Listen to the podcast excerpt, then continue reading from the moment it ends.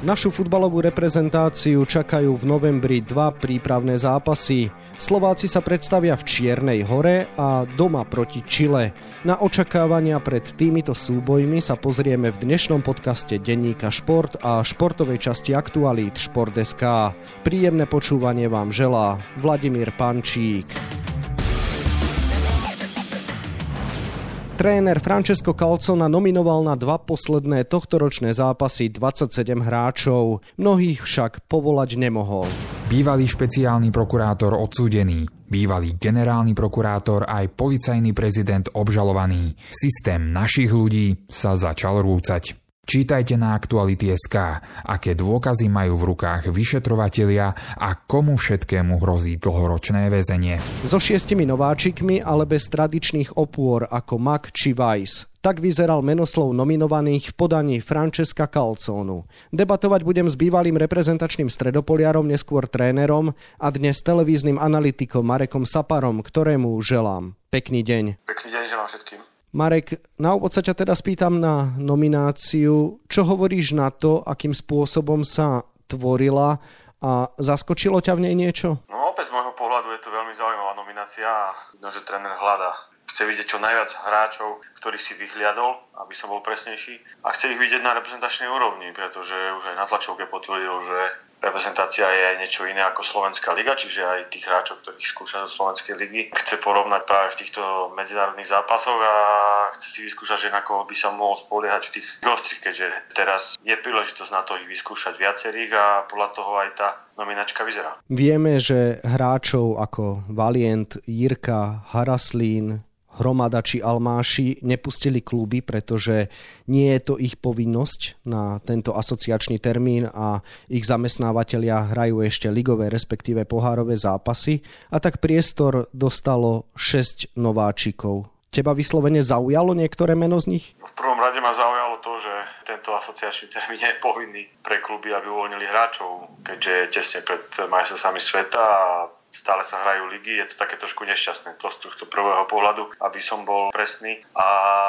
čo sa týka tých hráčov, no je to škoda, že neprídu. Myslím si, že potrebujú tí hráči sa čo najviac stretávať s trénerom Kalconom, aby sa rýchlo vlastne spoznali navzájom, nasali vlastne to, čo od nich on bude očakávať. Videli sme v prvom dvojzápase v tom krátkom zraze, že tých informácií bolo veľa a miestami v zvláštnom prvom zápase. Prvý polčas to vyzeralo až chaoticky, pretože proste tí hráči niekedy nevedeli, čo skôr urobiť na tom ihrisku a aké sú presné informácie, ktoré by mali na tom ihrisku používať. Takže samozrejme to treba čas a tá šírka toho reprezentačného kádra je na Slovensku obmedzená, tým pádom každý hráč je dôležitý a potreboval by sa s čo najskôr zoznámiť a nasávať tie informácie od neho. Poďme k tým nováčikom. Prvýkrát dostal pozvánku brankár polského Vidževu Loč Henrich Ravas, ktorý by mal vytvoriť konkurenciu Martinovi Dúbravkovi a Marekovi Rodákovi. Na rozdiel od spomenutých opôr a hráčov Premier League má pravidelnú zápasovú prax. Myslíš si, že jeho nominácia bola preto logická? Mňa to meno veľmi potešilo. Ako Henrik Ravas jednoznačne už Senici potvrdzoval svoju kvalitu a postupne sa dostal na vyššiu úroveň. Do Senice odišiel do Polska, do ťažkej ligy, kde sa chytil, kde proste chytáva pravidelne. V klube, ktoré proste je na špici a videl Loč teraz momentálne v euforii, takže to je skvelé a ja si myslím, že on môže veľmi napredovať ešte stále vo veku, kde sa môže vyvíjať, kde sa môže zase aj z Polska posunúť ďalej časom. Takže toto je pre ňo určite veľká spruha a keď som čítal s ním rozhovor, tak je to zaujímavé čítanie, aspoň pre mňa to bolo zaujímavé čítanie, akým spôsobom on je rozumný, vyrovnaný a akým spôsobom sa vyjadruje aj do médií, takže v tomto ma to veľmi potešilo, že práve on dostáva šancu, aj keď myslím si, že Takač takisto veľmi nádejný brankár, čo sa týka našej ligy, ale teraz dostáva práve Ravas šancu a možno, že ho uvidíme aj v bráne, keďže Bravka s Rodákom nechytávajú vôbec a to je pre nás veľká škoda a presne možno v takých dôležitých zápasoch budeme potrebovať brankára, ktorý je rozchytaný, takže teraz je možno možnosť na to, aby si tréneri to vyskúšali a ja mu budem určite držať palce, aby mu premiér v reprezentácii vyšla. Francesco Calcona priznal, že videl 18 ligových zápasov, no a evidentne si spomedzi našej najvyššej súťaže oblúbil Žilinu. Už na svoj prvý reprezentačný zraz nominoval Davida Ďuriša a Matúša Rusnáka. No a do nominácie sa dostali aj stoper Tomáš Nemčík a krídelník Adrian Kaprálik, ktorý cez víkend 4 gólmi zostrelil Slovan Bratislava. V akej optike vnímaš nomináciu týchto talentovaných chlapcov? Tak ako som už spomenul, proste ja to beriem tak, že proste ten si chce vyskúšať a na tej medzinárodnej úrovni, pretože tá naša liga je aká je a aj keď si myslím, že Žilinčania, pre nich je každý zápas veľmi dôležitý a ťažký v našej lige, čo potvrdzuje tie výsledky, že proste oni majú jeden výsledok fantastický a potom sa dlhšie nevedia chytiť. Herne to možno niekedy nie je optimálne, ale väčšinou sa na ten futbal dá pozerať, ale výsledkovo proste niekedy sú tam až veľké výkyvy. Preto si myslím, že samozrejme tí chlapci, ktorí tak vyčnievajú v tom ústve Žilinskom, dostanú možno príležitosť práve teraz v reprezentácii sa ukázať. Ďuriš už vlastne tú príležitosť dostal. Mňa trošku mrzelo, že v minulom zraze vlastne nedostal šancu. Rusnak na to som bol veľmi zvedavý. A teraz som takisto zvedavý, ako sa zostia tejto príležitosti ostatní hráči, títo mladí, talentovaní chlapci. Priestor však nedostali tri opory minulosti a určite by boli opory aj súčasnosti. Robert Mack, tam bola situácia iná ako u ďalších dvoch hráčov, ktorých spomeniem, pretože napokon ho nepustil Austrálsky futbalový zväz. Ale Vladimíra Vajsa a Alberta Rusnáka si jednoducho Francesco Calcona teraz nevybral. Vladimíra Vajsa si nevybral preto, pretože chce vidieť iných hráčov. Tak to zdôvodnil, ale že do budúcna s ním počíta. A Albert Rusnák vraj ani netrénuje. Čiže ako vnímaš to, že tieto tri už skúsené futbalové osobnosti, bez ktorých sme si reprezentáciu ešte donedávna nevedeli predstaviť, tento raz absentujú? Dá sa na to pozerať aj tak, že proste je problém s tým, keď samozrejme hráč netrenuje a nevidí ho tréner v zápasoch. To je samozrejme veľký problém. Do reprezentácie proste takého hráča je ťažké zavolať a keď je teraz príležitosť na to, aby sme mohli skúšať, tak bude skúšať. Čo sa týka Vladimíra Vajsa, ja som presvedčený o tom, že on videl vlastne všetky zápasy aj podľa mňa na medzinárodnej úrovni a tam proste Vladov aj Slovan ťahá a je vynikajúci futbalista, čiže on ho nemusí teraz skúšať. Nepotrebujeme teraz v tomto zápase zbierať body, takže ten čas proste pre vláda príde a to absolútne ja by som neriešil. Čo sa týka Maka, je to ťažké sa vyjadrovať k tomuto termínu, pretože keď máte možnosť hrať reprezentačné zápasy, ale nemáte možnosť využiť všetku tú kapacitu hráčov z národného mústva, tak potom je to samozrejme pre vás ako pre trénera veľmi ťažké. Na akých hráčov si ty ešte zvedavý? Prvýkrát uvidíme napríklad pod Franceskom Kalconom Ondreja Dudu, ktorý chýbal na predošlom zraze, ale aj chalanov, ktorí pomohli 21 v septembri, teda Davida Strelca, respektíve Tomáša Suslova. No a sú tam samozrejme aj mnohí iní, nespomenul som tých ďalších nováčikov ako Peter Pokorný a mohli by sme samozrejme pokračovať. Ja som skôr zvedavý na celý ten obraz, aj keď je zase nominácia veľmi zmenená a veľa hráčov tam proste chýba, je tam veľa nových hráčov, tak akým spôsobom sa my budeme prezentovať ako celok, ako to chlapci zase pochopia to všetko, čo od nich bude tréner chcieť, zase tam není veľmi veľa času na to nasávanie, tých informácií bude veľa, takže tam sa bude treba veľmi sústrediť aj na teóriu, ktorú on určite vyžaduje ako talianský tréner a čo od nich bude chcieť, aby sme proste na tom ihrisku produkovali. Ja som zvedavý celkovo na našu reprezentáciu a čo sa týka jednotlivých mien, ja som len zvedavý, koľky tú šancu dostanú. Ja pevne verím, že všetci, pretože tento zápas je tu určite na to priestor a bude ma zaujímať skôr na to, ako sa jednotliví hráči zhostia svojich úloh, ktoré dostanú. To nám môže veľmi veľa napovedať o tom, že či sú schopní reprezentovať alebo nie, pretože toto je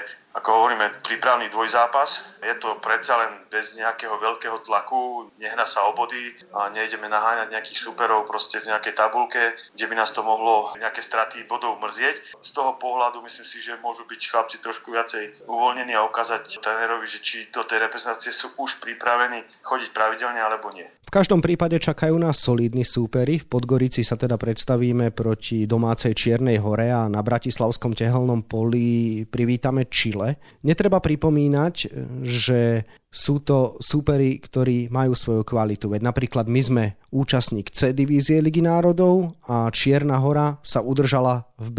Vidíme, ako čiernohorský útočník Nikola Krstovič žiari v našej lige a to má v národnom týme zatiaľ na konte iba 3 štarty, pretože jednotkou na hrote útoku je futbalista Herty Berlin Stefan Jovetič.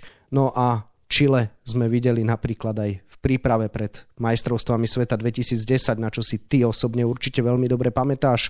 A hoci Čilania nepostúpili na svetový šampionát do Kataru, bude to veľmi nepríjemný juhoamerický protivník.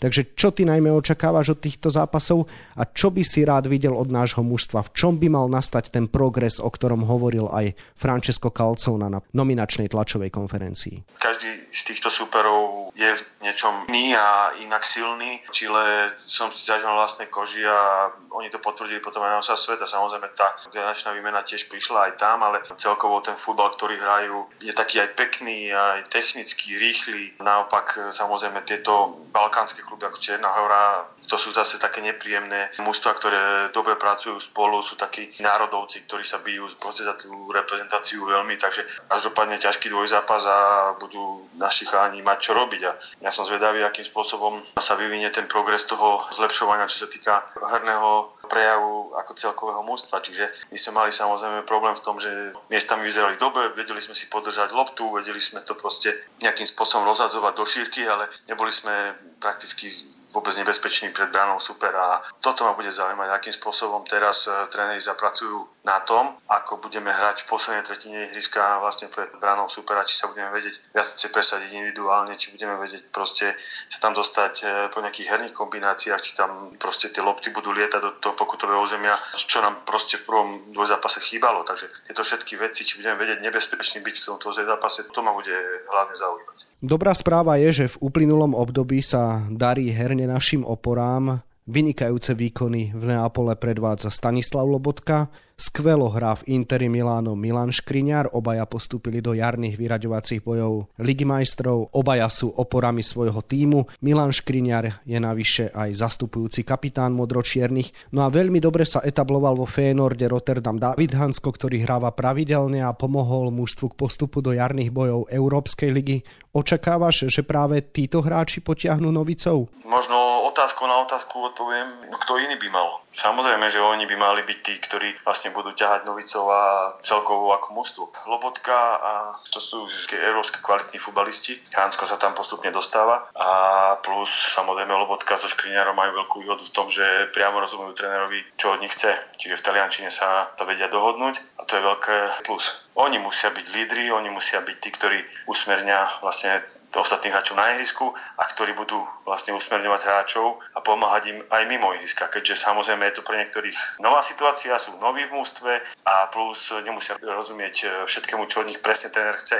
Aj pri tom preklade sa veľa vecí stratí, alebo proste není možno až tak úplne detailov dobre preložené, predsa len je to preklad a práve oni by mohli to ostatným hráčom dopovedať alebo proste vysvetliť im to proste polopate a presne futbalovými nejakými výrazmi sa dopracovať k tomu, aby všetci hráči porozumeli, čo tréner alebo rezačný tým celý italiansky proste o nich bude chcieť. Takže áno, očakávam to, že práve oni budú tí lídry našho mužstva a ja pevne dúfam, že ešte dlhú dobu. Marek, posledná otázka. Tento zraz samozrejme nebude len o progrese nášho národného týmu a skúšaní nových hráčov, ale v druhom zápase s Chile sa oficiálne rozlúči so svojou dlhoročnou reprezentačnou kariérou bývalý kapitán nášho národného týmu Marek Hamšík, rekorder v počte štartov, rekorder v počte gólov za Slovensko a muž, ktorý určite aj tebe veľmi veľa tých štartov zobral, keďže ste svojho času zastávali v reprezentácii ten istý post. Takže aká to bude emócia pre teba, keď ho uvidíš na tehelnom poli na ihrisku posledný krát v slovenskom drese a ako vnímaš naozaj, že tento deň teda prišiel? Tak samozrejme z jednej strany to je veľmi smutné, že prichádzame od takého hráča v reprezentácii. Ešte aj kvôli tomu, že proste na klubovej úrovni hráva veľmi dobré. Aj keď som sa s ním bavil v lete, tak hovoril, že je to jeho posledný rok aj čo sa týka Trabzonsporu, tak uvidíme. Vo futbale sa všetko môže zmeniť, čiže akým spôsobom sa to bude ešte ďalej vyvíjať, ale bude mi smutno za takým hráčom, že nebudeme ho mať v reprezentácii. Bol to líder, mal skvelú kariéru, všetká česť, jednak klubovú, jednak reprezentačnú a každý z nás proste niekedy musí skončiť a tentokrát to bude vlastne práve on. Je to možno taká symbolika, že práve na reprezentačnej úrovni bude sedieť italianský tréner, ktorý vlastne si má osobnú skúsenosť a práve on bude ten, ktorý ho poslednýkrát bude viesť v reprezentácii. Myslím si, že taký hráč by chýbal mnohým európskym reprezentáciám. Toľko bývalý reprezentačný stredopoliar, neskôr tréner a dnes televízny analytik Marek Sapara, ktorému ďakujem za rozhovor a želám ešte pekný deň. Pekný deň všetkým, ďakujem pekne. Výkony našej futbalovej reprezentácie v novembrovom asociačnom termíne budeme mapovať na webe Športdeska a takisto v denníku Šport. V jeho dnešnom vydaní nájdete aj tieto témy. Pred 7 rokmi si na nástenku pripol jasný cieľ do roku 2022 sa stať členom futbalovej reprezentácie. Brankár Henry Hravas to stihol na poslednú chvíľu a k dosiahnutiu tejto méty mu gratuloval aj legendárny Shea Given. Náš hokejista Pavol Regenda si otvoril strelecký účet v NHL. 22-ročný útočník sa vrátil do zostavy Eneheimu z farmy v AHL a v nočnom zápase s Minnesotou otvoril skóre. Ducks však prehrali 1-4. Ako tento úspech prežíval jeho otec? Fantastický výkon, dievčatá bojovali od prvej do poslednej sekundy. Toto povedal Peter Jankovič, tréner basketbalistiek piešťanských čajok, ktoré v Európskom pohári zdolali turecký veľkoklub Galatasaray Istanbul. No a na 28 stranách je toho samozrejme oveľa viac. Scenár dnešného podcastu sme naplnili a zostáva nám sa už iba rozlúčiť. Ešte pekný deň vám od mikrofónu želá Vladimír Pančík.